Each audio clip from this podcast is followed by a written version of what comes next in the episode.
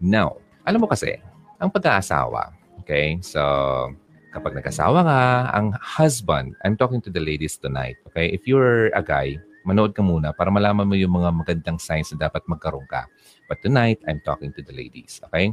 Ang husband kasi ay isang tao na mga kasama mo, uh, you're gonna sp- uh, spend your life, uh, siyempre, for the rest of your life with him.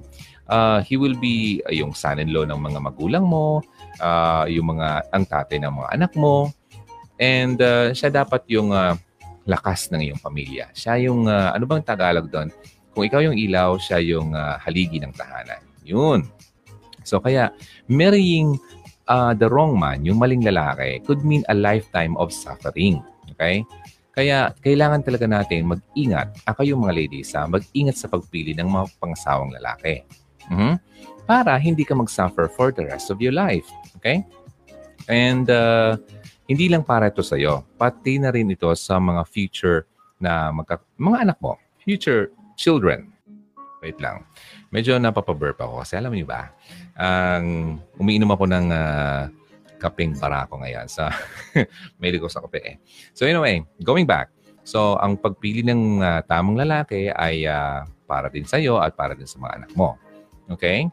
Now, so, hindi kasi ito ano biro-biro. Sabi nga doon sa isang pelikula nung bata pa ako, mag-asawa'y hindi biro. Okay? Hindi itong isang parang kanin na pag napaso ka ay iluluwa mo na lang. Then, ah, diyan ka na. Okay? Tapon. Hindi ganoon yun. Okay? So, ang pag-aasawa, ang marriage daw ay uh, sacred and both sacred and legal. Okay? Uh, nag-govern siya ng batas natin, syempre. Dito sa lupa at siyempre batas ng langit kay God. Kaya nga walang sino man na makakapaghiwalay uh, dapat ng uh, mag-asawa kung ikaw ay uh, kinasal na kasi witness niyo mismo si God sa inyong pagpapakasal. Okay? Hindi ito biro-biro lang. Kaya mga babae, ladies, okay? Maging extra careful kayo sa pagpili ng lalaki na papangasawahin mo. Okay? Ang um, siyempre ito rin naman ay uh, applicable itong sasabihin ko sa mga naghahanap ng boyfriend. Okay? Since ang boyfriend ay ang pinaka-closest na lalaki na pwede mong maging asawa someday. Kaya kung wala ka pang uh, boyfriend, you're just uh, looking for a boyfriend, manood ka pa rin. Okay? Alright. So, ito, para mag-guide ka, para mahanap ang tamang lalaki na para makasama mo at uh, maka-exchange vows mo pagdating ng araw sa harap ng altar. Okay? Nandito yung mga signs, biblical biblical signs. Biblical signs to. Okay? From the Bible. A man you should marry. Number one. Ready na ba kayo? Okay. Number one, itong lalaking to ay dapat ay independent na sa kanyang mga parents. Okay? Hindi na siya dapat dependent or yung nakakapit, nakakapit pa sa kanyang mga magulang. According sa Mark ten verses six to seven, but at the beginning of creation, God made them male and female. For this reason, a man will leave his father, hihiwalay na siya sa father at mother niya, and be united to his wife. Sabi yan sa Mark uh, uh, ten verses six to seven. So madaling sabi, nung kinreate ni God, uh, yung uh, tao, male and female. Okay? Uh, I'm being uh, clear here. Okay? Kasi may nagtanong sa akin about uh, uh, yung pag-ano ko daw, yung pag-advise ko daw, ang um, strictly lang ba talaga sa male and female? Paano naman daw silang mga ibang preference? Hindi ko pa yun nasasagot, pero may sagot ako dyan someday. But tonight, this is gonna be a different story. Let's stick with, uh, with muna dito sa male and female. Okay? Kasi ito talaga ang topic natin. So, I'll uh, tackle that topic, yung ibang preferences, sa next video natin. Uh, I don't wanna offend someone or anyone here. I just wanna be clear. Okay? Now, so, do you like to marry a man na nakadepende pa rin sa mama at mama at tatay niya financially? Sino ba sa inyo ang gusto magkaroon ng lalaki na mapangasawa na nakadepende pa rin sa kanyang mga magulang pagdating sa pera? uh, or mentally. Hindi siya makapag-decide. Okay? Wala. Wala siyang sariling, uh, ano, uh, ano ba yun? Uh, hindi siya makatayo sa sariling paa. Emotionally, hindi siya makalayo-layo sa kanyang mga magulang. Parang hindi niya kaya na wala yung mga magulang niya sa tabi niya. Parang ganoon, di ba? Excuse lang.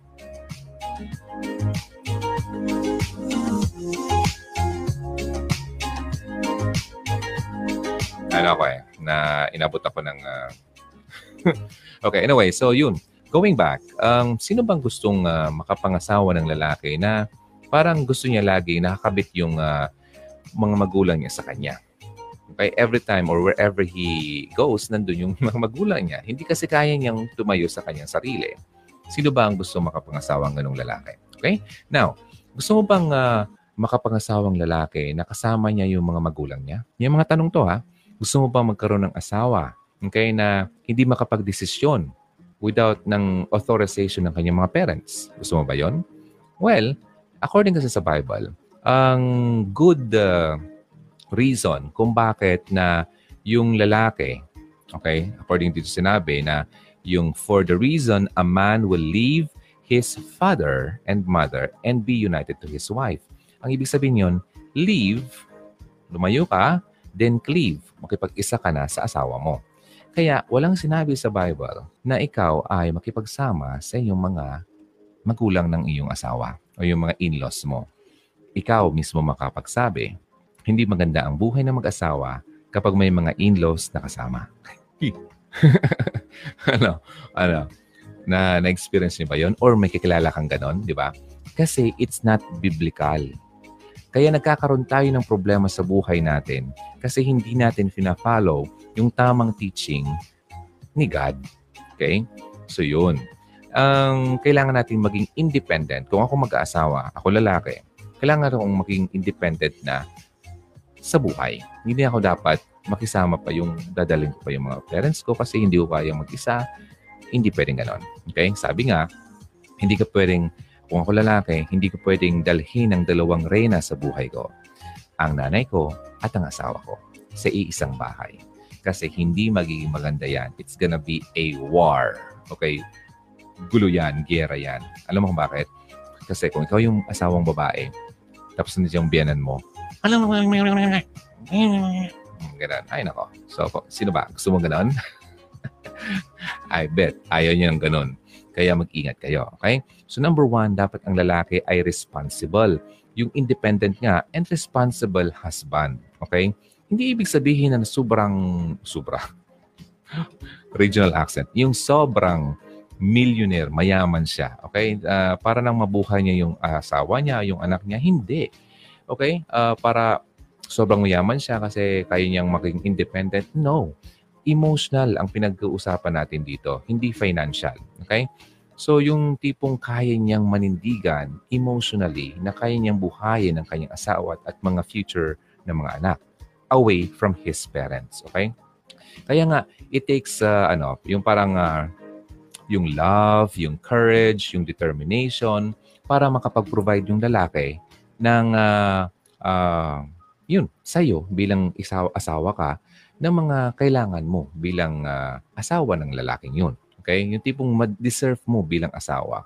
Yung freedom, uh, yung pagkakaroon ng freedom from mga in-laws. Kasi kayo, bubuo na rin kayo ng pagsasama nyo. Yung kayo lang, yung sarili nyong pamilya sa iisang bahay na walang ibang nagkokontrol ng inyong mga buhay-buhay. Kasi kayo may sarili na rin buhay. Gets niyo ako? Okay, that's number one.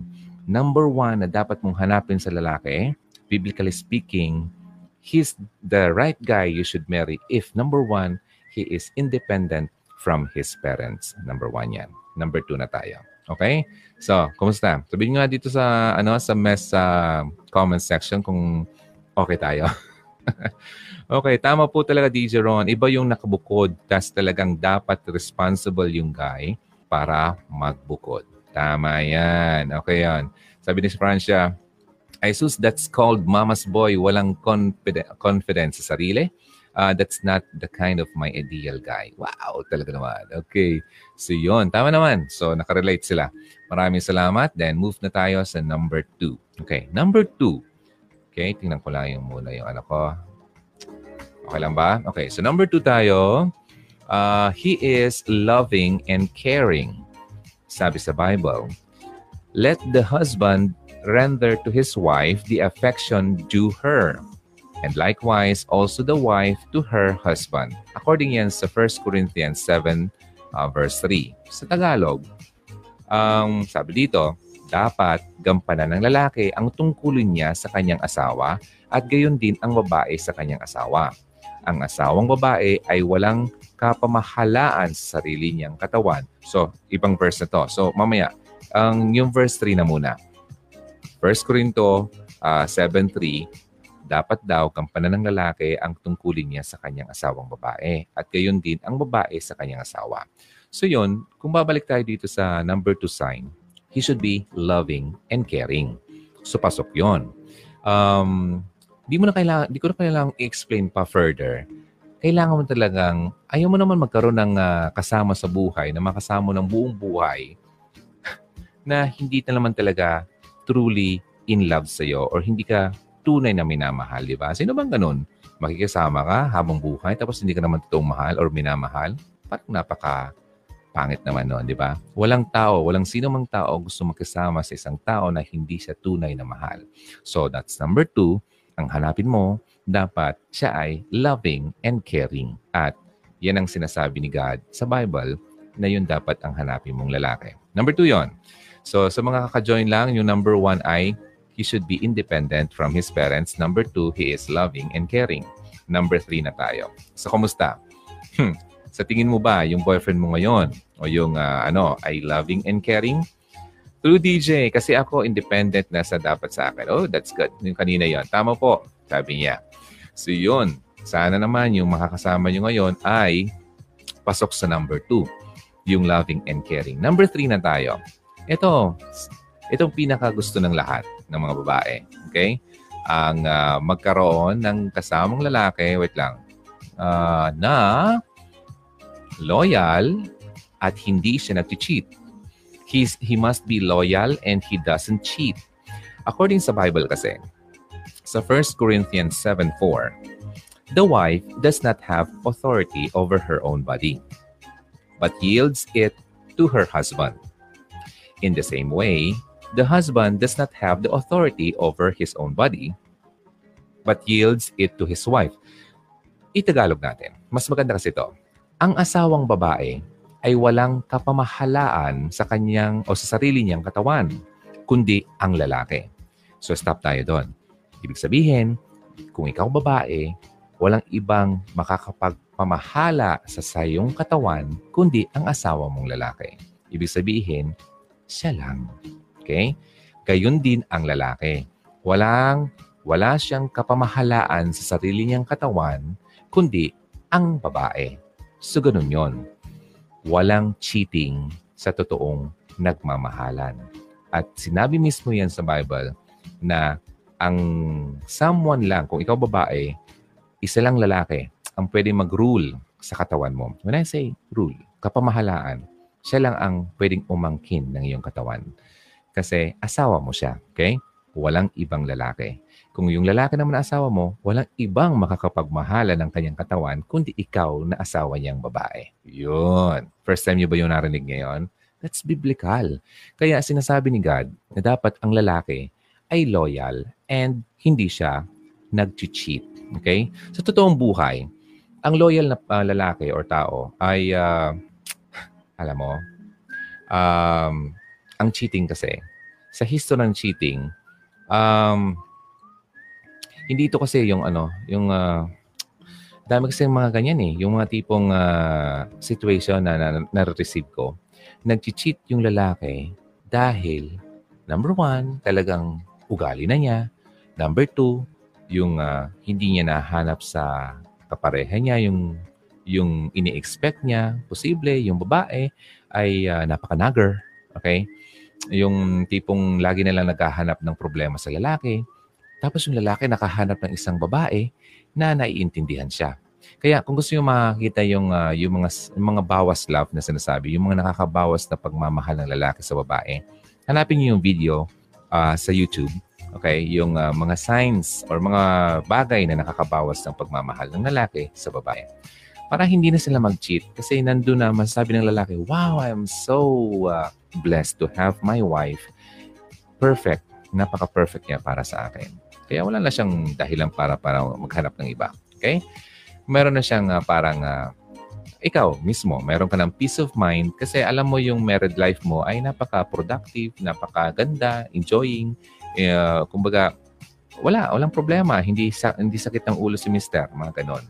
Kaya kailangan mo talagang maging maingat sa pagpili. Okay? Kasi para naman maging fair naman ito sa iyo. Kasi kawawa ka naman na dumating sa panahon na eh, yung lalaki na kasama mo, eh, hindi ka naman pala pinapahalagahan. Uh, ganon. Kaya ngayon pa lang na hindi pa kayo talaga connected uh, at uh, kasal, mag-ingat ka. Okay? And uh, sa mga mag-asawa naman ngayon, hindi ko sinasabi maghiwalay kayo kasi hindi naman yan maganda. Sabi nga, wala namang sino man makakapaghiwalay sa mga nag-asawa na. Okay? But, ito, uh, mayroong uh, sinabi sa Bible din na uh, dahil sa sobrang katigasan ng mga ulo ng mga tao, although hindi yun inaalaw ni God na maghiwalay kayo or tayo, but kung ang isa uh, sa magkapareha ay nagkaroon ng uh, sexual, uh, uh, ano bang tawag dyan? Uh, ano sa Tagalog yun? Nagkaroon siya ng uh, pangangalunya. Nag-cheat siya sexually sa kanyang kapareha. Merong uh, reason yung kapareha na hiwalayan yung asawa niya. Kasi meron siyang valid reason na sinabi na yun lang naman ang dahil, ano, yung talagang reason na pwede mong uh, gamitin na ah, pwede ko siyang hiwalayan kasi siya ay nag-cheat uh, sexually. But kung pwede lang naman, maayos pa yan. Kasi sa atin kasi, kung pwede pa naman maayos, nagkapatawaran, nagbago na, nagbagong buhay na, it's still best na ma-save mo ang iyong uh, married life. Okay? Kasi yun pa rin ang uh, dapat nating i-achieve na goal sa buhay natin. Pero talagang, talagang wala na talagang pag-asa, sinasaktan ka na, tapos nang bababaan, bababae pa, uuwi sa'yo, lasing, tapos wala na kayong uh, sexual uh, life, mag-asawa, kasi nakuha na niya yung uh, intimacy niya sa iba. Kawawa ka naman. Then, uh, para sa akin, sa pagkakaintindi ko, it's uh, allowed naman. But, uh, it's still best para uh, kung maayos pa, ayusin nyo. Okay? So, yun. But still, uh, sabihin ko, lagi niyong pag, lagi niyong pag-pray yung asawa nyo. Kasi kung hindi nyo pinagpa-pray kasi ang asawa nyo, mapapawalang ano siya eh, landas siya eh. Uh, kung gusto nyo maintindihan ng uh, sinasabi kong to, yung video bagang... Uh, sinishare ko dati pa, yung uh, nandito nga sa Facebook page, yung uh, video ng isang uh, babae na yung asawa niya ay uh, nagloloko. Okay? Tapos, uh, yun ang ginawa niya. Uh, yung asawa niya ay pinag-pray niya lagi para magbago, baguhin ni God yung uh, puso ng kanyang asawa. Yun, mga ganun. Ang uh, may mga secrets doon. Doon sa pelikulang yon, ang title ay War Room. Kung hindi pa napanood, nandito lang siya sa Hugot Radio page. Hanapin niyo yon, yung War Room. And uh, kung ikaw naman lalaki, nanonood ngayon, uh, kung yung uh, asawa mo o yung uh, kasintahan mo o asawa mo na, kasi mag-asawa sila doon eh, uh, nagluloko na yung asawa niyang babae. Ito namang pelikula para sa iyo, Fireproof. Dalawang pelikula na patok para sa mga manonood dito sa Uh, Hugot Radio. Okay, so yun. Number three, ha. Dapat loyal and uh, hindi siya dapat nag-cheat. Yan ang dapat na uh, pangatlong characteristic or uh, sign pa, by the way, ng uh, dapat na mayroon ang lalaki na papakasalan mo. Number four. Ah, ano masasabi niyo doon? Ah, sino bang gusto magkaroon ng asawang cheater? Makontento, ano? Mangontento, both yan ang pinaka the best ng mga partner. Okay, si Sarah Ferrer, aminin ko po, I mean, sorry. Aaminin po ba nila kung nag-cheat sila sa previous relationship nila? Depende sa lalaki. Um, ako kasi, inamin ko publicly sa inyo. Video ko eh. Sa Hugot Radio. Di ba? Naamin ko na yan.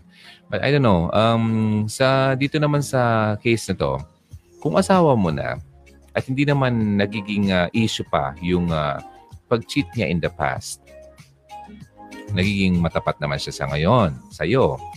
Hindi na yung issue eh. Tapos na yun eh. Huwag mo nang balikan pa yung mga bagay, yung mga panahon na wala ka pa naman noon. Past niya yun eh. Diba? Uh, kung gumagawa naman siya ng matino ngayon, huwag mo nang balik-balikan pa yung mga masasamang nangyari sa kanyang past. Kasi makakasakit ka, ka naman ng uh, tao. At kina, maaari, kinakalimutan na niya yun. Tapos ikaw naman, hinahalongkat mo pa. Wala, mainis lang siya sa'yo. So yun, ang point ko doon. Kapag uh, previous na relationship, at uh, tapos na yon, hindi naman nakaka-apekto sa iyo ngayon sa uh, current relationship nyo, then just uh, let it go. Okay? Alright. So, basahin ko na yung number. Number four. Okay, wag tayo masyadong uh, uh, pahabain. Number four, he is trustworthy, responsible, and reliable. Maasahan, mapagkakatiwalaan, at responsable. Okay? Sabi dito sa Bible naman to. Kasi biblical to eh. Ephesians five verses twenty-two to twenty-three. Sabi dito, wives, submit yourselves to your own husbands as you do to the Lord. For the husband is the head of the wife as Christ is the head of the church, his body of which he is the Savior. So kayong mga babae, okay? Kailangan nyo mag-submit sa inyong mga asawang lalaki, okay? As you do to the Lord. If you submit your life to the Lord, do it as well sa iyong asawa. Ano to eh? Sino naman itong asawa to? Nainis sa'yo. Naglasing.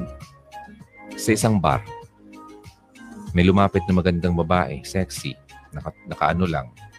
Kita yung uh, kaluluwa. Natempt na yung asawa mo. Diba? Kasi ninanag mo siya eh. Kaya siya lumabas ng bahay kasi naiinis siya sa bahay niyo. Kaya wag, stop nagging your husband. Kaya, kailangan talaga mag-usap kayo. Wag yung, minsan kasi itong mga lalaki.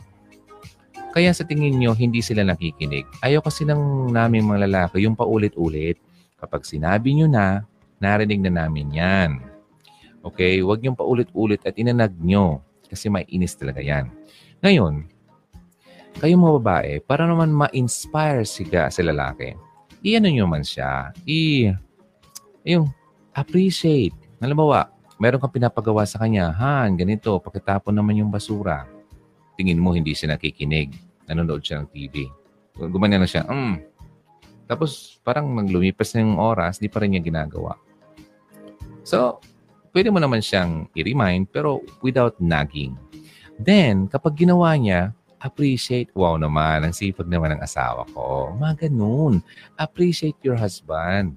Kasi, kapag kasi, ah, respect kasi. Kung wala kasing respect, kapag ninanag na ninag mo yung asawa mo lalaki, wala kang respeto. Respect begets respect. Tama yun eh. Yung tipong kapag nirespeto mo yung asawa mo, ah, syempre, makukuha ka rin ng respeto sa kanya. Okay? Kapag uh, merong respeto yung asawa mo, mamahalin ka niya.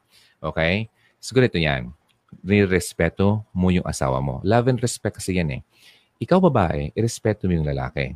Ang balik niyan sa'yo, nirespeto ka na, mamahalin ka pa. Ikaw naman, babae, di, minahal mo yung lalaki, nirespeto mo pala, nirespeto mo, ikaw, mamahalin ka niyan todo. Babae, yung lalaki, mamahalin ka kasi ikaw, babae, nirespeto mo sa lalaki. Ngayon, yung lalaki, ako lalaki, minamahal ko si babae, yung asawa ko. Anong balik sa akin? Irrespeto niya ako. Ganun yun. Ganun yun. Kaya kung makikita mo, kung babae walang respeto sa lalaki, sa asawa niya, makikita mo yung asawa wala ng pagmamahal. Wala ng pagmamahal sa kanyang asawang babae. Kasi yung feeling ng lalaki, asawa kong babae ito, walang respeto sa akin. Ganun yun. Kaya maghahanap siya ng respeto sa ibang babae. Kaya ganun pa lang, wag na kayong ganun. Okay? Baguhin niyo yung ugali niyo yan. It's never too late to change. Okay? And uh, you start, pray. Pray for a, ano, a change heart. Sabi mo, God, change me. Okay? Na hindi yung, uh, you can also pray na, God, please uh, help uh, me uh, sa situation ko. Change my uh, husband, yung heart niya. But first, you need to pray for yourself. Yung change of heart ng sarili mo. Lord, baguhin mo sana yung puso ko toward my husband. yung hindi ko na siya ninanag, hindi ko siya laging napapahiya. And ladies, ha, wag na wag yung papahiya ang uh, lalaki sa harap ng kanyang mga kaibigan. Wrong move yan. Okay? Wag. Kung meron kang uh, sa harap ng kaibigan ng asawa mong lalaki or boyfriend mo, appreciate the guy sa harap ng mga kaibigan niya. But in private, if you want to correct your uh, partner, yung lalaki, do it in private. Kayong dalawa lang. Huwag na huwag mo siyang ipahiya. Okay? Alam ba, nagkasama-sama siya ng mga uh, ka, uh, ano niya, ang uh, kaibigan niya. Tapos tawagan mo siya, "Ay, umuwi ka na!" Napapahiya yung lalaki. Asa na yung respeto mo doon? Kaya yung lalaki, mawawala ng love sa'yo. Kaya tatandaan nyo yan, ha? Yung dalawa, yung love and respect. Okay. So yun. And uh, yun, going back, wives, submit yourself to your husbands as you do to the Lord. Okay? Kasi daw si husband ay ang head ng uh, wife as the Christ, si Christ ay head ng church. Now, ito, si, yung Bible kasi wants the wife to submit to her husband upang yung lalaki will rightfully lead her. Okay? Ililid ka ng lalaki kasi nag-submit ka eh. So, kapag nag-submit ka sa lalaki, yung lalaki, wow, itong asawa ko, napakano naman. So, gagawa siya ng paraan talaga na magiging good husband sa iyo. Kasi nakikita niyo yung, uh, ano, eh, yung submission mo sa kanya. Kaya, di ba, may mga lalaki na, dapat ang asawa ko ito, wala man lang, hindi man lang nagpapa, napapangibabaw. Okay? Ang pangit, ang pangit na ikaw yung feeling ikaw babae, ikaw yung mag- mangibabaw sa lalaki, sa asawa mo. No. Hindi yan ang tamang design ni God sa pag-aasawa sa isang family. Ladies, sa panahon ngayon, naririnig nyo, okay, na dapat ang uh, mga babae ay uh, pantay na sa mga lalaki. And mostly pa nga, ay kaya naman naman ng mga babae na maging magaling, mas magaling sa lalaki. Given, okay, given that, hindi namin binababa, hindi binababa ang uh, pagkababae nyo, okay? What I'm saying here is that kung gusto yung magandang ng relationship, huwag kayong magpamangibabaw sa lalaki na parang kayo na ang, kayo na masusunod. No. Hindi ganun yun eh. Katuroan niya ng world eh. Hindi pangit yun.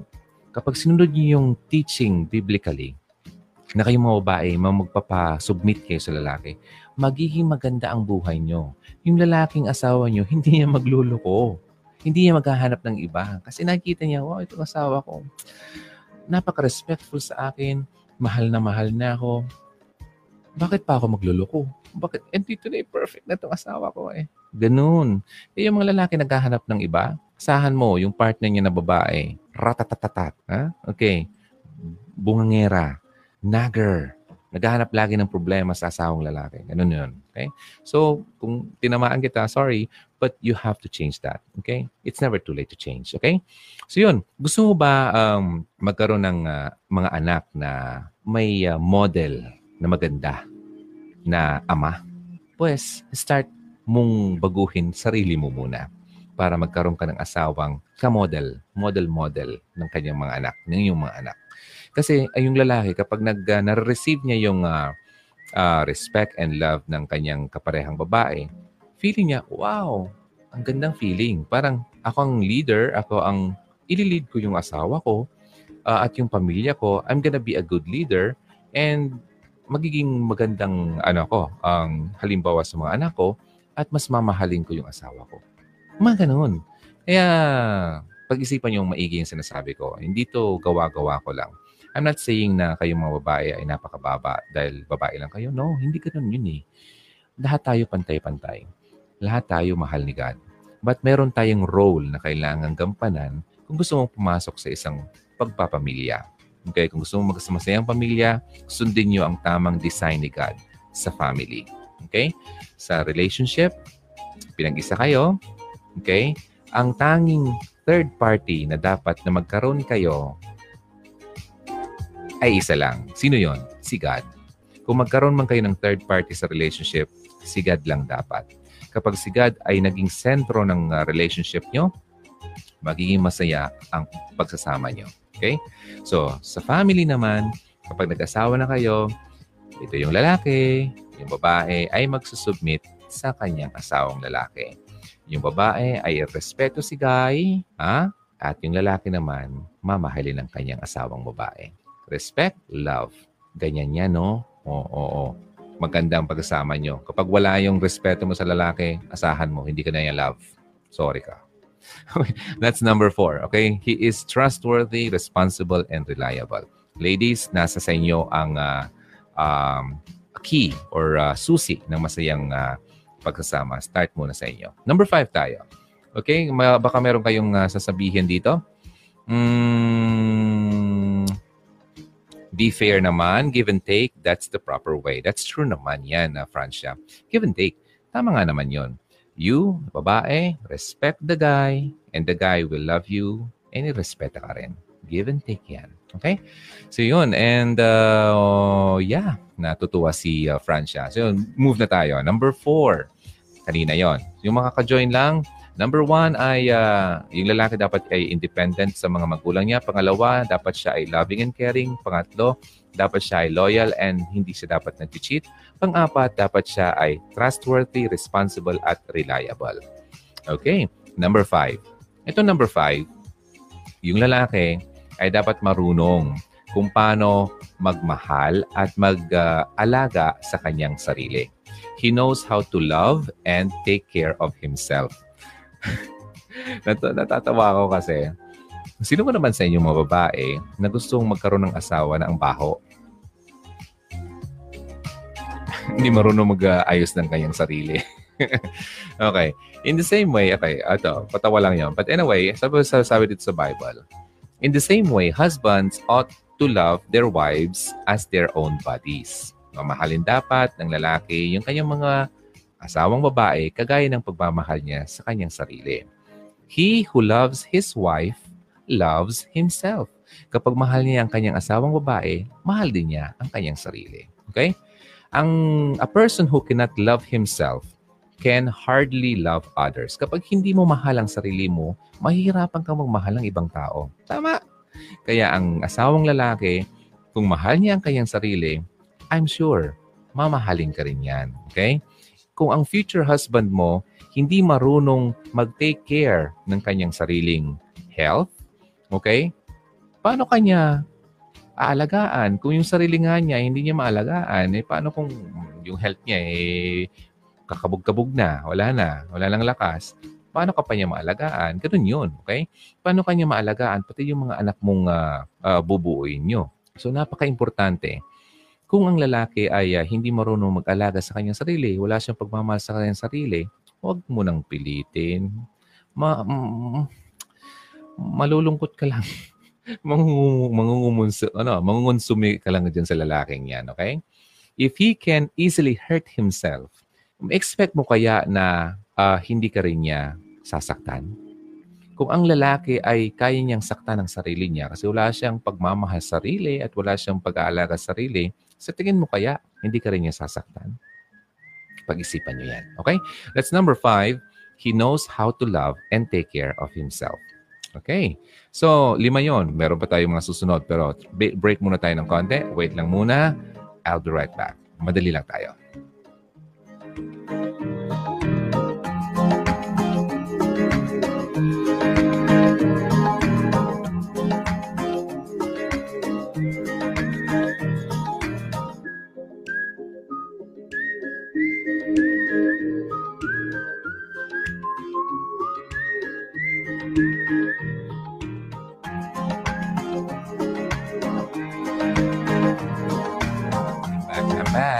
Okay, so uh, kailangan ko lang talaga mag-sip ng ano. Uh, kasi hindi na siya mainit. Sayang naman. So, thank you so much sa pag-stay. Ayun, sa limang yun, sa tingin nyo, uh, naka-relate ba kayo doon? Yung kaparehas mo o kapareha mo ba ngayon ay meron siyang ganung mga qualities na sa tingin mo, ah, uh, wow, parang uh, pasok siya. Ha? Pwede ko siyang, uh, siya na ang makonsider ko bilang isang mapangasawang lalaki. Ano sa tingin nyo? Number one, alin ba to? Sa lima. Sa tingin nyo, pakishare naman dito sa comment section. Sa boyfriend mo or sa kasama mo ngayon. Alin ba doon sa lima ang meron siya? At meron pa tayong uh, susunod pa. Okay? So kung meron kayong i-share, uh, pakilagay na lang dito sa message. May babasahin na ako. Uh, yes, D J, he is loving, caring, and independent. Wow naman, that's nice. God bless sa inyong dalawa. Norly B, and I'm happy na nagkaroon ka ng kasama o lalaki na nakilala na loving and caring and independent. Uh, independent. Imagine that. Bihira yun, ha? Loving na siya, caring pa, at independent pa siya. Wow. Semi, uh, semi-perfect na. Okay, si uh, very nice, sabi ni Maria Maldita. Okay, through D J, kasi ako independent na din. Ah, uh, okay. So kung independent na kayo mga babae, dapat maghanap kayo ng lalaki na independent din. Hindi yung uh, napaka-dependent sa kanyang mga magulang. Alright, so number, asa na tayo? Number six na tayo, okay? Number six, he has trust and confidence in you. Okay? Sabi sa Bible naman ulit. Kasi biblical to eh. A wife of noble character who can... Uh, okay. A wife of noble character who can find. She is worth far more rubies. Kayo mga babae, worth daw kayo far more than rubies. Yung ruby kasi parang yung uh, valuable uh, na bato. Okay? Her husband has full confidence in her and lacks nothing of value. Sabi niya sa Proverbs thirty-one, verses ten to eleven. So yung lalaki daw ay mayroong confidence sa inyong mga babae. Okay? At uh, yun.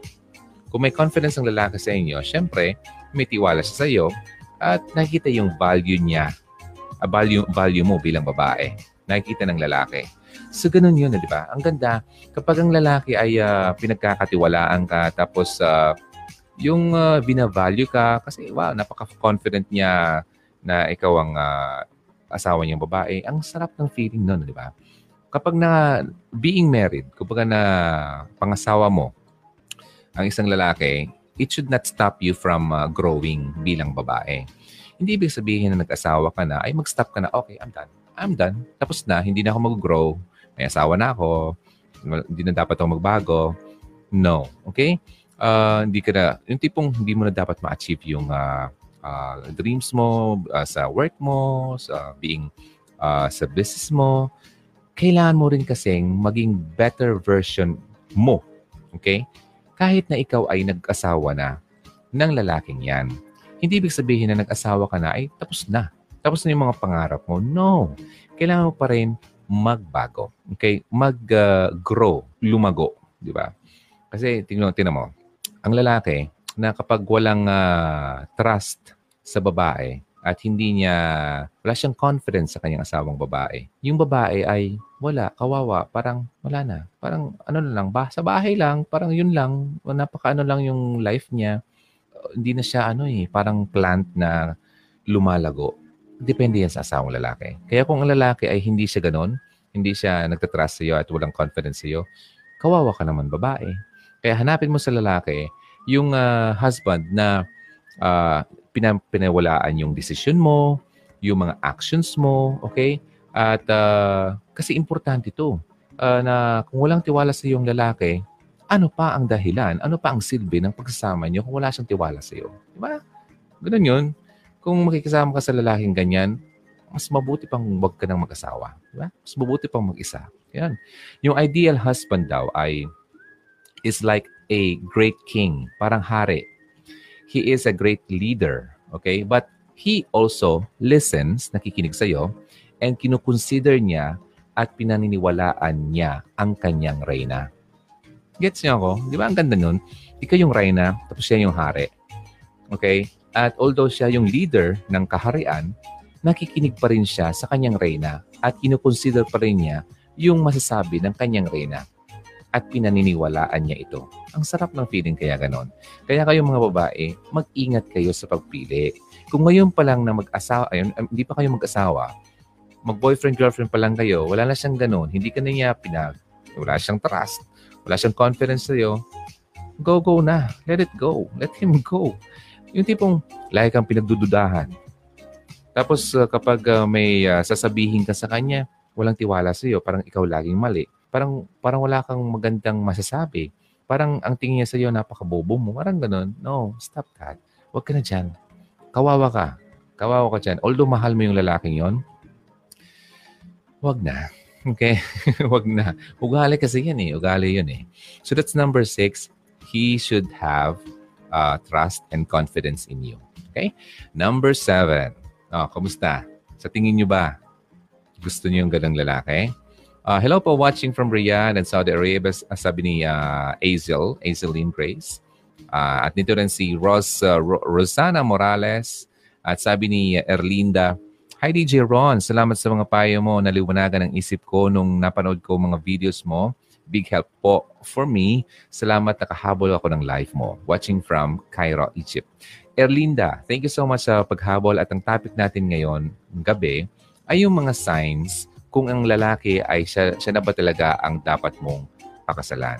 Signs that he's the guy you should marry. Wow, ang ganda na, no?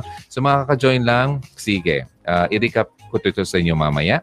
Uh, at move na muna tayo sa number seven. Kanina yung number six, yung lalaki dapat may trust and confidence sa'yo. Ang number seven, eto. Ang lalaki na dapat mong pakasalan ay he appreciates you. Okay? Na-appreciate ka. Sabi sa Bible, sa Proverbs uh, thirty-one verse twenty-eight, Her, chil- uh, her children, ikaw, her children arise and call her blessed. Her husband also, and he praises her. Yung lalaki daw dapat ay pinipraise ka, ina-appreciate ka. Okay? A husband who does not appreciate your efforts and value your accomplishments will always make you down, feel down, and cause you to lose self-confidence and self-respect. Kapag siya ay walang, uh, uh, hindi niya na-appreciate yung ginagawa mo, yung mga effort mo, hindi niya binavalue yung mga nagawa mo, yung accomplishments mo, ang feeling mo lagi ay parang ang baba ng pagtingin mo sarili mo. Diba? Yung confidence mo mawawala, pati yung respeto mo sarili mo, mawawala na din. Kasi isip mo, yung lalaking minahal ko, yung pinakasalan ko, hindi nga ako pinaniwalaan, hindi nga ako nirespeto, hindi nga ako... Uh, Ganon, di nga niya ako binavalue. Ano pa kaya? Yun, mawawala yung ano mo. Yung sarili mong uh, tiwala sarili mo. Which is very, ano, pangit. Kasi dapat nga ikaw eh, yung self-confidence mo very high, di ba? Yung respeto mo sarili mo should be high din. Pero kung pangasawa mong lalaki, ganyan, gusto bang ganon ng buhay mo? Di ba? Pangit. Wag nga.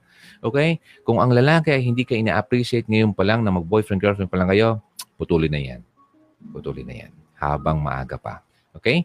Hindi solusyon ng pag-aasawa. Okay? Para mabago mo ang isang lalaki. Okay? Find a man who will raise you up. You raise me up. Yun. And rather pull you down. Maghanap ka ng lalaki na i-lift up ka. Hindi yung i-drag ka pababa. Okay? Parang hindi ko isip, maisip, lubos maisip na magawa ko yan sa mga pangasawa ko. Parang ganun. Kawawa naman. Okay, so mga ladies, sana may nakuha kayong uh, ano dito, signs. Okay? Number seven pa lang yan. Number eight, ang lalaki na dapat mong pakasalan ay dapat siya ay calm and patient. He must be calm. He's calm and patient. Okay, sabi sa Proverbs twenty-two verses twenty-four to twenty-five, do not make friends with a hot-tempered person, yung mainitin ng ulo. Do not associate with one easily angered, yung lag, mainitin, madag, madaling magalit. Or you may learn their ways and get yourself ensnared. So, ibig sabihin, huwag ka magkasama sa taong mainitin ng ulo at mabilis magalit kasi malilearn mo yung mga gawi niya.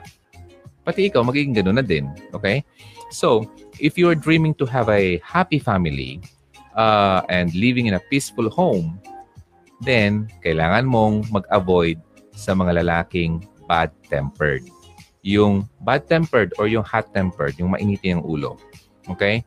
Uh, no matter how patient you are daw, gaano ka man kapasensyoso bilang babae, kung uh, makipag-mix ka sa isang uh, wrathful, yung uh, ano bang Tagalog ng wrathful? Yung parang mainitin, yung parang laging yung parang gano'n, yung parang intense anger, yung sobrang ga- laging galit, okay? Kapag ikaw, babae, napakapasensyoso mo, tapos nakisama ka sa lalaking magalitin, alam mo, darating ang panahon, magiging irritable ka rin. At uh, makukuha mo yung ano niya, yung ugali niya, at mauwi yan sa conflict. At ikaw naman, dahil siya hot-tempered, ikaw naman hot-tempered na rin, lagi na lang kayo magkaaway. Pangit. Di ba? Sino bang gusto magkaroon ng asawang ganun at magkaroon ng family life na ganun? Yung tipong nag-start kang being patient, babae, tapos natapos yung mga panahon yun, nagkasama kayo, hindi ka na rin patient, hot-tempered ka na rin, kawawa naman yung mga anak niyo, nakita kayo na lagi nag-aaway. Ay, wag na. Sakit ang bato ko niyan. So, wag na, okay? So, yun. Number eight yan. He must be calm and patient. Okay. Tingnan muna natin yung mga nandito sa... Uh, huh? Sa comment section. Mm-hmm. Wait lang. Hanapin ko lang dito. Hi, Jeron. Nakapanood din ako ng live mo. Lagi na lang ako sa YouTube nanonood sa'yo. Okay. Marami akong natutunan sa mga payo mo. I'm watching from Jeddah. Hi, Jerna. Thank you so much at nakahabol ka. Maraming salamat sa pag-join. And si uh, Azeline Grace. Paano ko or paano po kung sa una lang siya loving and caring? Hmm. Nung kasal na, nagagawa ka ng saktan physically and emotionally. Pag may may pagmamahal pa bang ganon? Ah, okay. So, sa una lang naging ganon. Tanong muna kita, may asawa na ba? Or tinanong mo lang to sa akin kasi parang uh, na gusto mo lang itanong, paano kung ganon siya? Sa tingin ko naman, bihira naman maging ganon. Okay? Um, kaya nga, sabi nga, maging ano ka, uh, huwag kang mag- magmadali. Sa isang relationship, hindi yung kamamadali, ay, in love na ako. Yes! Papakasal na kami next week. Hindi ganun. Okay? Kailangan mong mag-spend ng time para makilala mo talaga yung taong yan. Kasi I'm telling you, ang tao, although sa una, magiging good yan sa'yo kasi nagpapakitang gilas, best foot forward siya lagi, but I'm telling you, it won't last kung hindi talaga yan totoo. Kasi eh, lalabas at lalabas ang ugali niyan. Kaya, kailangan mo talaga mag-spend time to know that person very well. Okay? Kaya, huwag kayong, eh, nagpapadala ka lang sa emotion mo. In love ka na. Eh, pakasala na next week or next month or next whatever. Um, ganun. Kaya, kilala na mong maigi yung iyong asawa. Ay, I mean, yung iyong kapam, uh, kapareha. Then, magtanong-tanong ka. Okay? Sa mga kaibigan niya, sa pamilya niya, sa relatives niya. Kasi, may makukuha ka naman kung kamusta siya talaga bilang tao. Kaya kapag nag-boyfriend-girlfriend uh, na kayo, huwag niyong i-isolate ang buhay niyo sa ibang tao. Kasi meron dyan mga boyfriend-girlfriend. Nagka-boyfriend-girlfriend lang eh, parang ayaw na magkasama sa ibang tao. Parang sila na lang ang magkasama sa mundo. Mga ganun. Okay? Mas maganda pa rin na i-open mo pa rin yung, uh, uh, ano mo, yung network mo, yung, yung ta- ibang tao. Makipag-usap ka sa iba. Yung mga friends nyo, common friends, makakuha ka ng idea kung sino talaga yung taong yan. Okay? Kaya huwag magmadali pagdating sa relationship. Kaya sa tanong mo to, sa una pa lang siya loving and caring, I, I, I think kapag talagang matagal na kayo magkakilala, masasabi mo talang kung talagang capable siya magkaroon ng uh, ganitong ugali na physically and emotionally very bad. Okay? So, ikaw bilang kapareha niya. Sa tingin mo kaya, magagawa ka niyang saktan physically kung, number one, kung okay naman siya. Minsan kasi, kadalasan yung magiging problema kasi niyan eh. Kaya nasasaktan ng lalaki ang babae kasi meron din naman kasi kasalanan yung mga babae. Sabi ko nga kanina, yung uh, napaka, napapahiya yung lalaki sa harap ng kaibigan niya, napaka-nagger, Mm, hindi, hindi, yung tipong pag-uwi ng lalaki, pagod na pagod, inanag na nga, wala pang, hindi pa nakahanda yung bahay. Mga ganun, yung, kasi ang lalaki, nag-work siya para sa family. So, he is expecting na pag-uwi niya, okay na yung uwian niya, may, may sasalubong sa kanyang very loving wife. Oh, Han, kamusta ka? Kamusta ang araw mo? Oo, oh, ano ka na? Kamaan ka na? Nakapagluto na ako. Oh, mga ganun. Take good care of your husband o yung uh, ano uh, partner mo pala, eh, pala para mahalin ka. Pero kung pag-uwi niya, pagod na pagod na, mainit na ang ulo, may nangyaring pangit sa opisina, tapos pag-uwi na naman niya sa bahay, hanapan mo siya ng problema. Ba't hindi ka nag-text? Ba't ngayon wala? Blablabla. Ayun. Tao lang. Baka ma- masaktan ka niya. Kaya ikaw din, mag, ano ka, magpigil ka sa mga sasabihin mo. Ang, bo, ang ang salita natin kasi, very ano yan eh, um, sharp yan eh. So, kailangan mo munang kung, kung wala ka daw magandang sasabihin, pigilan mong sarili mo. Okay? Uh, huwag mo na lang sabihin. At uh, hintayin mong sarili mong mag-subside para mapag-isipan mo, tama pa itong sasabihin ko? Makakasakit ba ako? Ganon. Huwag mo yung bah! Ataka ka agad ng pasalita mo. Di ba? Tapos, ayun, na-pierce mo na siya, natusok mo na siya, ah, mahirap na yung bawiin. Nasaktan mo na eh. Kaya mag-isip tayo. Okay? Para iwas tayo sa mga ganitong mga ang uh, situation. Okay, so yeah. Tinaas ko para uh, ko siya pero binaba naman niya ako. See? Tinataas ko siya pero binababa naman niya ako. Tapos, napaka-mainitin po yung ulo niya. Ako, napakabait ko sa kanya. Ngayon, di ko na maintindihan yon self ko ngayon. Nagiging ganun na din ako. Ang bilis ko na din magalit. Oh, see that? Ah, I'm telling you. Oh, meron nang nangyayari. Sabi ko kanina, kapag nakisama ka sa taong mainitin ng ulo, pati ikaw magiging mainitin na rin ng ulo. Kaya mag-ingat ka sa mga kakasama mo. Okay? So yun. Noemi, thank you for sharing that. Okay, so, uh, yan. At least uh, merong nakapag-testify sa sinasabi natin dito. Okay, so move tayo. Number eight yun, okay? Uh, so, he's, he must be calm and patient. Number nine.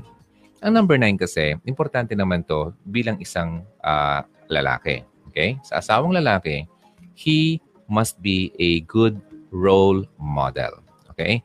Role model. Sabi sa, um, kasi siya yung magiging, uh, ano, ang tahanan eh, haligi eh. Siya yung ta lalaki, yung tatay, uh, tinitingala yan ng, uh, siyempre, ng kanyang uh, mga anak. At nirespeto ng kanyang asawa. Sabi ng First Corinthians fifteen verse thirty-three, sabi dito, do not be deceived. Evil company corrupts good habits. Nakuha niyo yun. Kapag nakipagsama ka daw sa yung evil, evil company, yung kasama mong uh, lagi nilang uh, pangit ng ginagawa, huwag kayong magpadaya. Sabi dito, ang masamang kasama ay sumisira sa magandang pag-uugali. Okay? Nakaka-apekto yan. Nakaka... Ano bang tawag dyan? Um, ano bang tawag dyan? Yung tipong may sakit ka, nakakahawa. Okay, nakuha ko rin. Nakakahawa yan. So, kung ayaw mong mahawaan ng kanyang bad... Pambira itong mga aso ko. Ay, ah, hindi ko mga aso. Aso ng kapitbahay ko. Pag ganitong oras, alas dos na rito, no? two o'clock. two and two thirty at three o'clock in the morning. Alam mo, ginagawa ng mga yan? Tatlo yun. So, yung feeling mo, kung matatakot ka sa mga ganyan, akala mo may nakikita silang multo. Ayan, kung narinig nyo. So, anyway, so sabihin ko, uh, going back, huwag kang magpadaya daw. Kasi kapag nakisama ka sa uh, masamang tao, sumisira yan ang iyong magandang pag-uugali. Alright? So, do not be deceived. Sa tingin mo kaya, um, gusto mong maging uh, savior or parang hero ng isang tao? Na gusto mong, ah, kagaya ko noon, ah, meron akong nagustuhan na babae. Then, I want to change her. Kasi, sa tingin ko, ka, I, I need, uh, I want to change her, and I can change her, and I need to help her change. Parang ganun. Feeling ko parang ako si Superman na kaya kong baguhin yung tao. Kasi, mahal ko siya, gusto ko siya, dapat ganito siya, para maging fit siya sa akin. Hindi eh, hindi ganun yun eh. Ang tamang paghahanap kasi ng uh, um, kapareha, lagi mong tatandaan na you can never change a person. Okay? Um, like, pinakasalan mo ang isang masamang tao. And sa tingin mo, dahil uh, mahal ka niya, ay uh, mababago mo siya. It doesn't, uh, ano, parang ganon, uh, mangyayaring ganon. Hindi laging ganon ang mangyayari. Okay? And uh, hindi, wala kang superpower para baguhin mo ang isang taong talagang masama na. Okay? Only God can change a man's heart. Kaya nga, kung gusto mong talagang mabago ang uh, future husband mo into a good one, better person, um, kailangan mo talagang, uh, number one, syempre sabi ko lagi, ipagdasal siya. Kasi kung talagang uh, babaguhin siya ni God, walang imposible yan. Mababago at mababago siya. Pero kung sa sarili mong lakas, babaguhin mo at i-implement mo, ipapasunodin mo yung isang tao para mabago siya, hindi mangyayari yon. Hindi talaga. Mag-aaway lang kayo. Kaya, um, sabi dito sa, sa verse na to, it's a warning. You have been warned. So, hanapin mo yung lalaki na in-nurture ka. Uh, in-nurture niya yung uh, good character mo. Halimbawa, mabait ka ngayon, mas in-nurture niya. Mas lalagaan niya. Ano bang Tagalog ng nurture? Yung parang na, nag-ano ka, nag-alaga uh, ka ng uh, uh, halaman. Okay? So, kapag nina-nurture mo ang isang halaman, ang um, pinapalago mo siya. Pinag, inaalagaan. Simplify na lang. Inaalagaan mo. So, uh, hanapin mo yung lalaki na aalagaan niya ang magandang ugali mo. Hindi yung lalaking sisirain niya ito. Okay? Kung mabait ka ngayon, hanggat sa mamatay ka, dapat mabait ka pa rin. Kaya kung nakasawa ka ng uh, lalaking uh, masama, most probably talaga, pati ikaw ay uh, mahawaan din niya ng kasamaan niya. Okay? So, that's number nine. Dapat siya ay good role model sa iyo at pati rin sa magiging family mo. Number ten. Okay, so number ten. Oy, before that, kasi malapit na tayo. Um, tingnan ko muna yung mga ano dito, yung mga yung mga comments dito. Uh, now lang din ako nakapanood ng live mo. Okay. Uh, sige, sige. Okay, wait lang. Task ko lang to. Uh, D J Ron, please shout out. Si Buboy. Uh, hi, Buboy. Uh, kamusta ka? Buti nakaabot ka, pare ko. Eh. Okay, watching your show uh, with my coach, Kesh, from Doha, Qatar. Hi, Kesh. Kamusta? Ito si Buboy. Um, going back uh, in two thousand two? Ay, one? Ganon. Meron ditong uh, first time na magkaroon ng radio station sa aming lugar. Tapos, isa siya sa mga nagpo-practice-practice dito. Ako din. Na mag-D J. Alam mo kasi ang pag-D J, kung wala ka talagang, uh, uh, hindi ka talaga sanay, makita mo pa lang yung microphone at alam mong nakakabit yan sa transmitter at alam mong may mga nakikinig sa iyong mga bahay-bahay, ay matatakot ka na. So yun, magandang training ground yun para sa aming dalawa noon. So nagdi-D J D J kami. So ito, si Buboy, uh, kumakanta din to eh. So yun, uh, ganda ng boss niyan. So yun, maraming salamat uh, my friend. Uh, pag uwi mo dito, magkita naman tayo. Tagal na tayo hindi nakikita. Imagine that, twenty eleven. seventeen years, my friend. Da, ang tagal na. Yun, parehas pa tayong wala asawa na. Okay, anyway, sabi nga daw, yung mga, yung mga gwapong katulad ni Buboy ay uh, matagal bago magkaroon ng uh, kapareha. Okay. Okay, so anyway, I'm not sure kung baka may girlfriend na to, baka magalit sa akin. Anyway, Kish, thank you so much. And uh, si Buboy din. Uh, asan na yung iba dito? Uh, may nakita ko ditong isang uh, comment. Mm, sobrang haba na kasi. Anyway, ito. Mahaba to. Sabi ni Noemi, hello, D J Ron. I have relationship now na five years na kami. Totally kaka five years lang namin last month. Sa five years namin, limang beses ang uh, din siya nagloko. Okay, at limang beses ko rin siya pinatawad. Oy, ang bait naman na babae ito. Sa huling beses na pinatawad ko siya, gusto ko nang bumitaw kasi sobrang sakit na. Uh, sobrang sakit at ako'y durog na durog na. Pero D J Ron, hindi siya pumayag at nangako naman naman na siya ulit. Okay? Pero bakit ganoon? May doubt ako kahit napatawad ko siya o ulit siya. Sa ngayon, hindi ko masasabing perfect but may konti naman pagbabago, lalo attitude niya. Mm-hmm. Uh, please help naman. Ngayon, nakamasid lang ako sa mga galaw niya at nakasubaybay na lang palagi. Para naman, uh, nakakapagod yung sitwasyon ko, D J Ron. Help me naman, D J Ron. Please help me. Sana matulungan mo ako. Mm. Wait lang. Okay. So, uh, ayun. Si Noemi, five years na kayo and uh, limang beses din siya nagloko. Ay pambihirang lalaki, ano? Okay, anyway, sa sobrang bait niya, limang beses din niya pinatawad. Kaso, wala na siyang parang, uh, uh, nagdududa na siya. Parang hindi na siya very confident na uh, yung lalaki talaga ay magbago. Kasi although nagsabi uh, naman yung lalaki na uh, parang nagbago na, although hindi naman daw perfect, kaya lang sabi niya parang sinusubaybayan niya. Kumbaga, siyempre, ino-observe niya kung talaga yung lalaki ay maglo- mag, uh, magloloko or talagang magbabago na. Anyway, Noemi, itong masasabi ko dyan. Sabi mo kasi dito, um, parang ayaw niya. Oh, sabi niya dito, uh, D J Ron, hindi siya pumayag at nangako naman siya ulit. See, imagine that. Hindi siya pumayag. Alam mo ang lalaki, Hindi lang yan papayag. Hindi yan papayag na magkawalaan kayo. Kasi kawalan niya ng lalaki. Kapag ang lalaki ay binrake ng babae, kawalan niya yun. Takot yan. Takot, tatakot na masira ang kanyang image. Takot na masaktan. Takot na makantsawan. Ah, binrake ng boy, girlfriend niya. Magandang. Marami. Maraming dahilan. And ang lalaking manloloko, talagang ayaw niyan talaga maputol ang relationship niya sa kanyang kasintahan na may nakukuha siyang benefit. When I say benefit, I'm not sure. I'm not judging you, Noemi, and your boyfriend. Uh, in general, okay?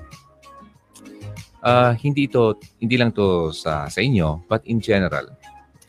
Ang lalaki kasi, and babae, sa isang relationship, sobrang tagal na, admit natin, okay? Uh, may mga nangyayari mga bagay-bagay na yung mga bagay na alam mo na, okay? Yung mga hindi natin dapat gawin, nagagawa natin, na parang mag-asawa na tayo, lahat na nagawa natin, na, na, na, naibigay na natin.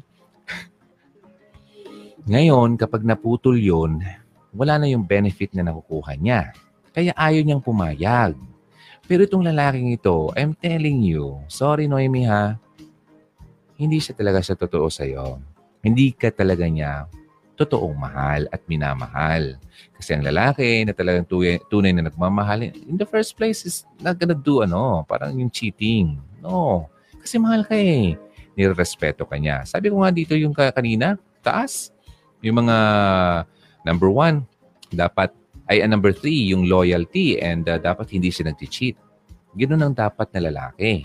Ngayon, kung sa limang taon nyo at limang beses na rin siya nag-cheat, wala siyang ganun na karakteristik. Hindi talaga siya yung lalaki para sa iyo. Okay? Ngayon, kung ayaw niya pumayag, may pasensya siya. Diba? Kung ayaw niya, di ba, I mean, kung ayaw niya pumayag, basta ikaw gusto mo nang makipag, uh, ano, break, then ikaw masusunod. Kasi ikaw ang nagde-decide niyan eh. Sa buhay mo eh. Bakit? Kailangan mo bang uh, ipilit na porke hindi siya pumayag, eh, ikaw naman ay wala ka lang magagawa? No, wag. Wag kang magpakontrol sa lalaki na ganyan, okay? Hindi siya worth na ang um, ibigay mo yung submission mo sa kanya. Kanina, sabi ko nga, you should submit to your ano, husband. Pagdarating ng panahon na mapapangasawa mo siya, hindi siya worthy na mag-submit ka sa kanya sa ganyang klaseng lalaki. Ang lalaking uh, worth, ano, uh, yung isubmit mong sarili mo, yung lalaking talagang minamahal ka totoo, hindi ka sinasaktan, hindi ka chinichit, hindi siya nag-cheat, hindi ka niloloko. Ganun yun. Pero kung lalaking walang mga ganun, ba't, mo, ba't ka mag-submit sa kanya? Diba? Huwag na. Okay?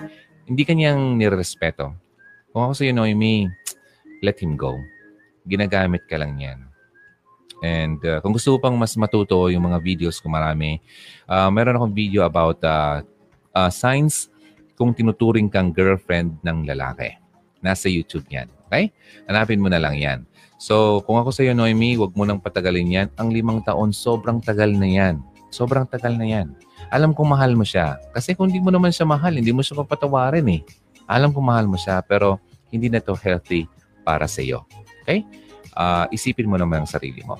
Okay? Kung kayo, ikaw nakikinig ka, kung sino ka man, nakaka-relate ka sa situation na ganito, niloloko na lalaki ng paulit-ulit na lang, let him go. Okay?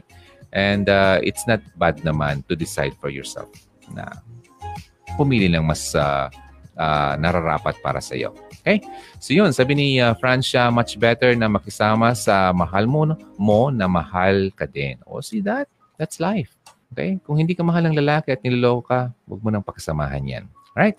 So, yun. So, uh, move na tayo. Sa kanina, number uh, nine tayo. Dapat good role, uh, role model siya. Ito, number ten.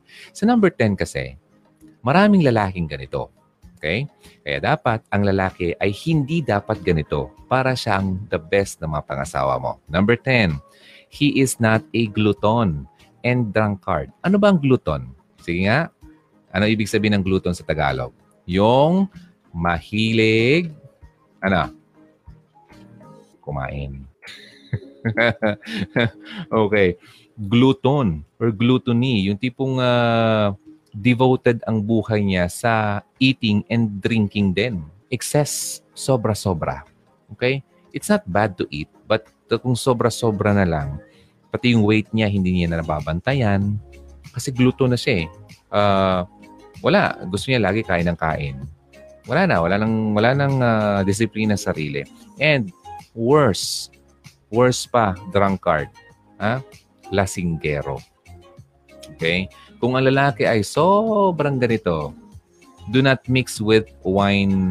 Ano bang, ano bang, uh, ano daw? Pag-pronounce ito. Anyway, I don't wanna be, you know. Okay, huwag ka daw magkapag-mix sa mga ganitong mahilig uminom and uh, sa mga mahilig kumain ng mga uh, gluttonous eaters of meat. Uh, sabi yan sa Proverbs, ha? For the drunkard, ang yung mga lasinggero, at yung mga glutton, yung mga sobrang mahilig kumain na sobrang excessive na, will come to poverty. Wala. Mm, maubos yung pera nyo sa, sa busy niyang yan. Okay? Poverty. Uh, mawawalan ka ng ano, kayamanan. Okay? And uh, wala. Walang ibang patutunguhan kundi babagsak talaga ang ekonomiya nyo bilang mag-asawa. Sobrang uh, wala siyang ano, ang... Uh, ano bang terms sa Tagalog yan? Yung disiplina na lang. Disiplina sa kanyang sarili. Ang pagiging uh, ma- uh, no, mahilig sa inom at uh, sobrang hilig sa pagkain. Hindi naman kasi yung bawal, masama na kumain. Yung uminom, uh, well, although, depende kasi yan sa tao eh. To each his own. Uh, kanya-kanya tayo. Pero it's still best na kasi ang katawan kasi natin ay... Uh, Temple of the Holy Spirit na, na naninirahan ang Holy Spirit sa ating buhay. So you have to take good care of your body. Okay? Ngayon, kung ikaw ay pala inom, ah, tayo ka na lang lasing, wala. Wala sa'yo yung ano, yung uh, Spirit, yung Holy Spirit. Now, yung sobrang kain naman, wala naman problema yung mahilig kumain, pero yung wala na, sobrang laki na niya, grabe. Tapos uh, hindi niya makontrol yung weight niya dahil sa gluttony. Okay, yung pagiging ano niya, sobrang uh, malamunin. Okay?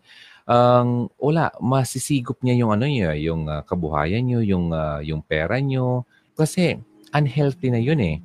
Imbes na uh, ma-save niya pa yung uh, pera kasi uh, kailangan mag-save para sa family, wala, ibibili lang niya ng mainom niya at makakain niya kasi hindi niya ma-control yung sarili niya.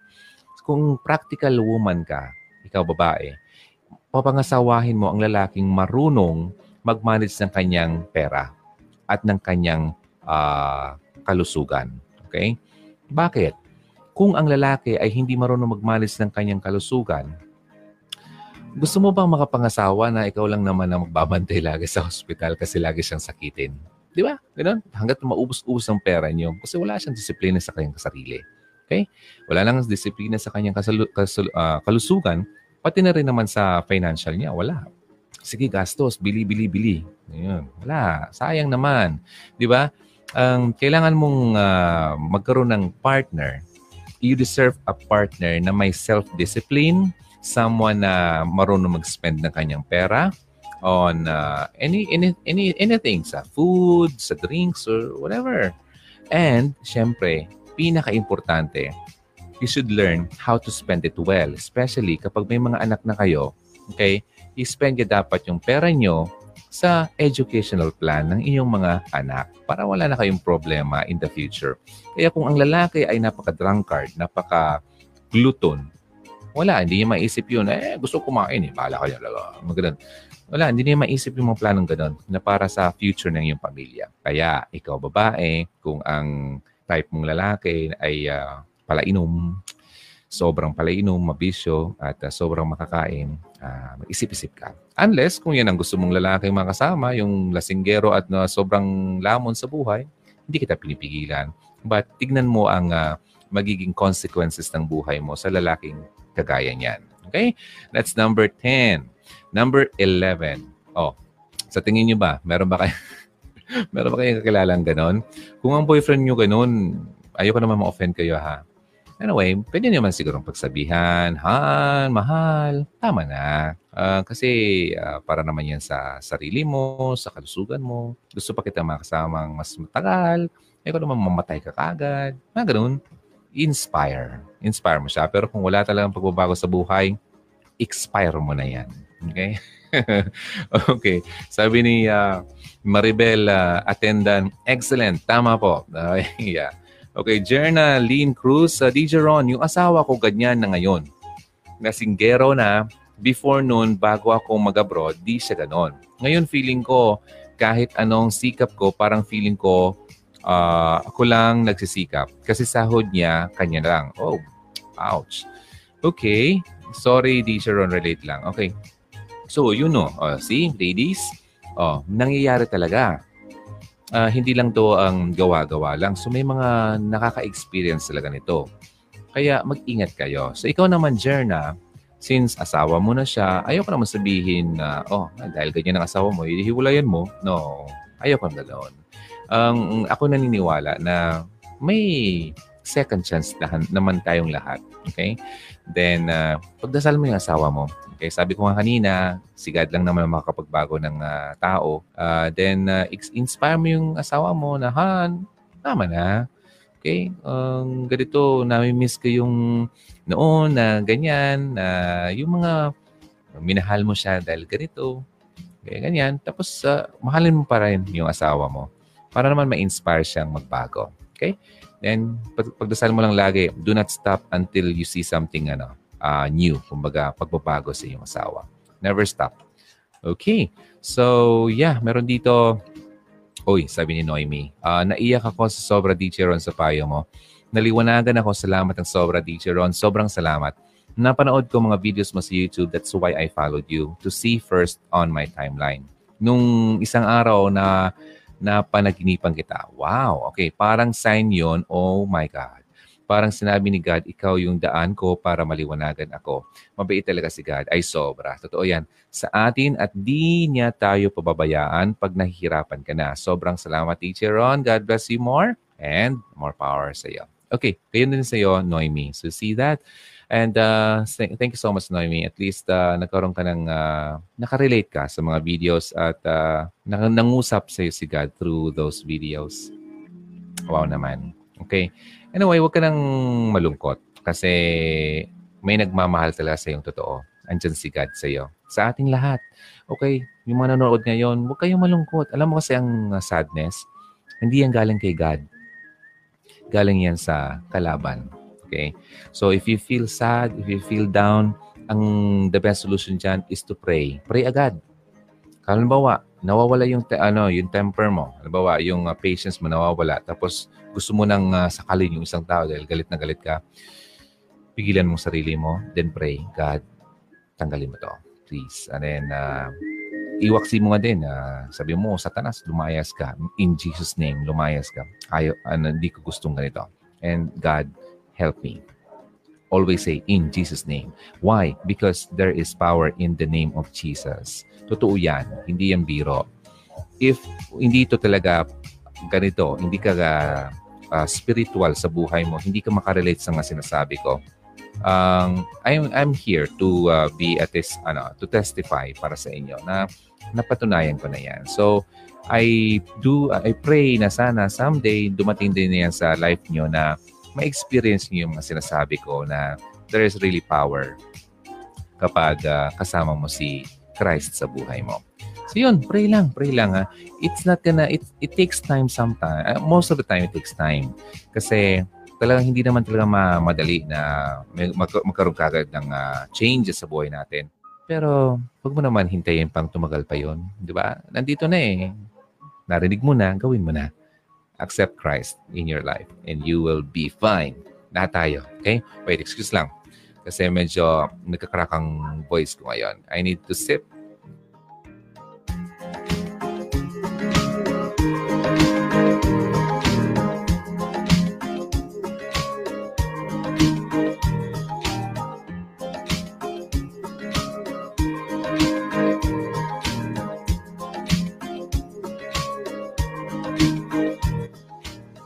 So yun, I'm back. Sorry, ah, matatapos na rin tayo. Ayan. So, nagmagaral ka lang, boss. Kasi ang lamig dito. Parang nasa Baguio. Kaya nga ako nakabonet. Kasi feeling ko nasa Baguio ako. Kasi sasama sana, sabi ko kanina, sasama sana ako sa auntie ko papunta ng Manila. Kasi pupunta kami ng Baguio. Kaso, hindi natuloy. Kaya, uh, binuksan ko lang yung aircon at nagbonet na lang ako from Baguio. Para ma-feel ko naman yung, uh, yung frustration ko. Inuwi ko na lang sa pag-i-imagine. All right, so that's number, num- that was number ten. Okay, number eleven. Ang number eleven, uh, so yung mga nagmamadali, malapit na tayo matapos. So don't worry, para makapagpahinga na rin kayo. Number eleven, itong lalaki, dapat meron siyang wisdom. Ano bang wisdom? Ang wisdom kasi sa Tagalog, uh, yung parang kapag uh, meron kang uh, situation, alam mo kung anong dapat gawin. It's like parang karunungan, wisdom. Dapat ang lalaki makasama mo, meron, yung, meron siyang karunungan. Excuse me. And uh, walk with the wise. Sabi dito sa Proverbs thirteen verse twenty, walk with the wise and become wise, for a companion of fools suffers harm. Kung gusto mo maging wais, makipagsabay, makipagsabay ka, makisama ka sa mga wais. Kapag nakisama ka sa mga fool, magiging ganun ka rin. Kaya, dapat ang makasawa mo ay may karunungan para ikaw din naman ay maging marunong. Wisdom is the ability to discern. Ang discern kasi yung tipong uh, parang uh, alam mong kung anong dapat gawin. Okay? Discernment, yung mabatid mo, yung uh, malaman mo, yung maintindihan mo. Discern, discernment. Um, para malaman mo kung ano yung tama o mali. Okay? Wisdom yan. And uh, yun talagang dapat ang dapat makasama mong lalaki. Kasi, uh, ano siya eh? Siya yung leader ng, ha, ng family mo. Ngayon, kung wala siyang wisdom, magiging irresponsible siyang kasama or uh, partner in life. Di ba? So, wag kang, wag mong hayaan na magkaroon ka ng kasama na makasama mo habang buhay na wala man lang kakayahan para uh, mabuild ikaw at uh, mag-lead sa inyo. Okay? So, wis- wisdom ang napaka-importante. Kung walang ganyan ang boyfriend mo ngayon, walang uh, wisdom, walang hindi alam kung anong dapat gawin, walang discernment, um, parang walang, wala siyang ano, ano bang tawag dyan? Parang laki na lang walang alam. Parang, Uh, tanungin mo, ang sagot sa'yo, ikaw, ano ba? Ano sa tingin mo? Ganun na lang gusto mo mga kasamang lalaki. Tapos ikaw babae, lagi ka nagtatanong, ano sa tingin mo? Ano dapat natin gawin? Tapos ang sagot sa'yo ng lalaki, ah, ewan ko, ikaw, ano sa tingin mo? Ewan ko, kung ako babae, iwanan ko yan. Walang kwenta. Okay, anyway, so, tatawa ako. Anyway, so yun, basahin muna natin yung mga nandito. Uh, kamusta D J Ron? Kamusta na? Huli man daw ako, nakahabol pa rin. Tama ka. Uh, from Kuwait. Dang, i-recap ko mamaya yung mga signs. Okay? Uh, yung mga, ang ta- tinatakal natin ngayong gabi, yung mga signs na kung ang lalaki, yan siya talaga yung dapat mong pakasalan. Okay, so, nandito si Maribel, Atendan, si Siu Yon Park, maraming salamat. And see love, grace, mercy. Amen. That's true. There is power in the name of Jesus. That's true. Okay. Uh, si Angela Rosilio Vida. Hi po. Dito na ulit ako. Yes. Thank you so much. Ayan. So number eleven yon. Eto na. Number twelve. Number twelve. Since nandun na yung mga ka- ang characteristics, yung mga kailangan mong uh, hanapin sa lalaki, yung mga qualities ng lalaki, alam mo ba ang pinaka-importante na dapat na mayroon siya bilang uh, kasamang panghabang buhay, ang lalaki dapat ay, he will bring you closer to God. Mm. Alam mo ba? Kasi sabi dito, ang lalaki, since uh, siya ang magiging uh, head of the family, kailangan marunong siyang mag-lead sa'yo papunta doon sa nag-head or nag-lead ng iyong relationship. Sabi ko nga kanina, kayong dalawa, walang ibang magiging third party ng relationship nyo kundi si God. Ngayon, kung wala si God sa relationship nyo, bagsak ang relationship nyo. Ngayon, kung ang lalaki lalo na hindi marunong uh, o wala siyang uh, personal relationship kay God, ano pang gagawin niya sa'yo? He won't be able to bring you closer to God. Magiging masalimuot ang buhay nyo. Kasi siya mismo bilang lalaki na yung lalaking uh, mag-lead ng uh, family mo ay walang uh, belief kay God. Hindi niya kilala kung sino si God. Wala. Wala siyang definition na uh, kung sino si God. Hindi niya alam kung, kung ano ang totoong love. Kasi, alam mo ba, God is love? Kung hindi niya kilala si God, hindi niya alam ang true love. Wala, hindi siya magiging magandang partner mo. He won't be able to truly love you if he doesn't know who God is. Ganun yon.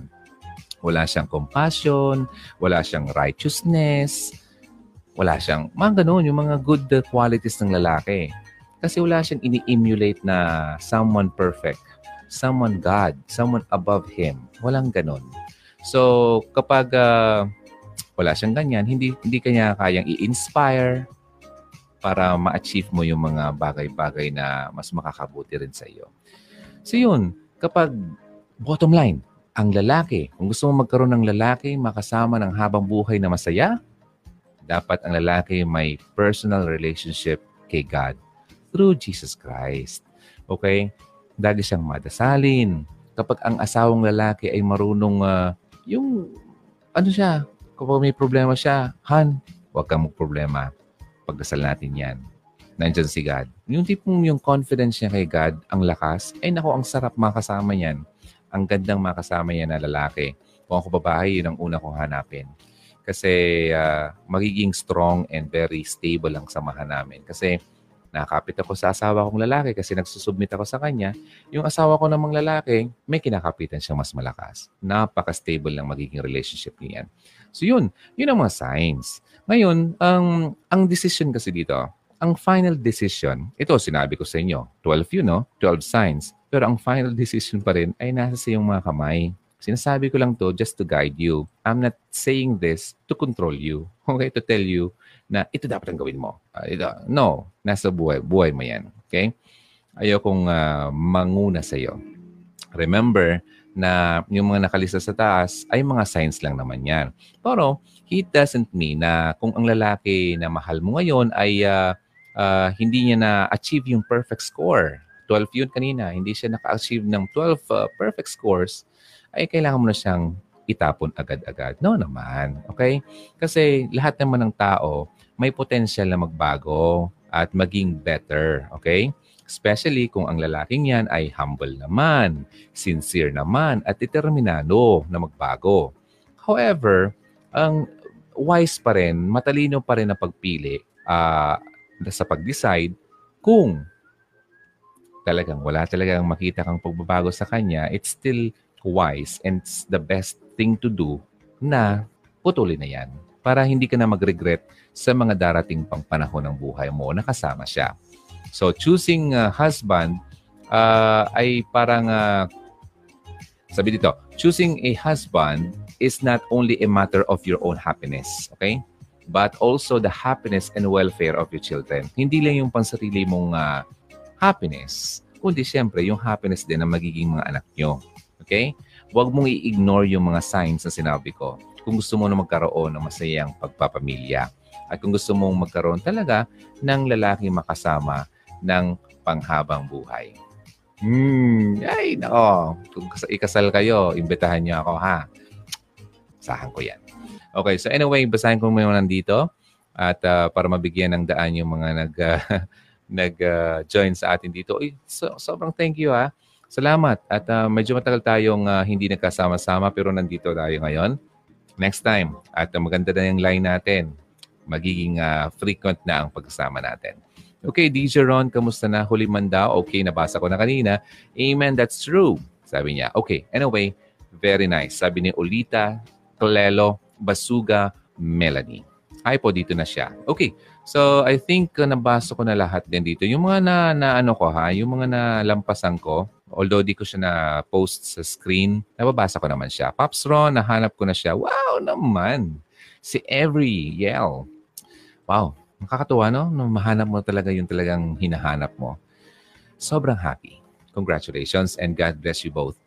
Mm, si Marichu, tama po D J, life is meaningless without Jesus Christ, our God in life or in our lives. You, uh, as a man of God, trust me in your own program. Wow naman. Marichu, maraming salamat. At natutuwa ako na na-appreciate mo naman yung mga uh, sinisend ko dito, mga messages. Sabi ko nga lagi, I am not the message. Hindi ako yung mensahe. Isa lang akong messenger na dinadala yung message na kailangan yung marinig from above, from God. I strongly believe na itong mga messages na to, kapag tumatama talaga sa puso nyo, ay galing talaga to kay God. Pinapadaan lang dito sa programang to para maramdaman mo na hindi ka nag-iisa, hindi ka, although na nalulungkot ka ngayon, feeling mo wala ka lang kasama, wala lang pag-asang buhay mo, kumbaga wala ka lang mahanap ng uh, matinong lalaki, hindi ganun yon. Hindi ka pababayaan ni God. First, you have to um, put Him first in your life and you will never be last. Kapag inuna mo si God sa buhay mo, hindi ka mahuhuli. Hindi ka niya ipapahuli. Aalagaan ka niya. Hindi niya ibibigay sa iyo ang mga taong mapapasama ka lang. Kaya, first, unahin siya para siya na ang bahala sa love life mo. Okay? Lagi ko yan sinasabi kasi ginawa ko yan sarili ko at napatunayan ko na yan. At sana, ganun din kayo. Okay? So, start with a prayer. Ask God. Okay? And He will guide you. He will take good care of you. So, hugs. Sobrang thank you, ha? By the way, yung mga nagtatanong about... Oh, wait lang. Before we go, tama ka po, D J, sa lahat ng sinabi mo, si Lord talaga. Okay. Sa gitna ng bawat, um, ano ba ito dito? Uh, sa bawat uh, people. Tama ba? Tama ba bawas ako? Couple. Okay, sorry. Couple. Tama. Sa couple na yan, si Lord dapat ang nasa gitna. Uh, yes. Okay. Thank you so much, Griselda Robles Blanco. And sabi ni uh, Liuk Belenya, God bless always. Thank you sa mga magandang topic tonight. God bless you po. Sa mga nag-watch ngayon, maraming salamat ha. Hindi na ako magtatagal. Kasi I know naman gusto niyo matulog, magpapahinga na kayo. Yung mga nasa Kuwait, ang Riyadh, uh, nine forty na dyan. Dito sa Pilipinas ay alas two forty na lang uh, umaga. If you're watching this on a replay, thank you so much. Pakishare na rin sa mga kaibigan nyo na uh, pwedeng matulungan itong video na to. And also, uh, don't forget, meron pa tayong mga videos sa YouTube. Meron akong bagong video pala sa YouTube na hindi ko na-post dito sa sa Facebook. Uh, wait lang ha. Ang uh, topic ko dito, uh, pinost ko siya a few days ago. Ang... Um, asan na ba ito? In this video, oops, malalaman mo kung... Okay, ito. Signs na dapat mo nang talikuran ang relasyon. Okay, new new topic yun ha. Although it sounds the same ng mga previous videos ko, pero iba ang mga sinabi ko doon. Okay? So, punta na lang kayo sa YouTube. Uh, just look for Hugot Radio at para kung may time kayo, panoorin nyo pa yung mga ibang videos natin. Okay?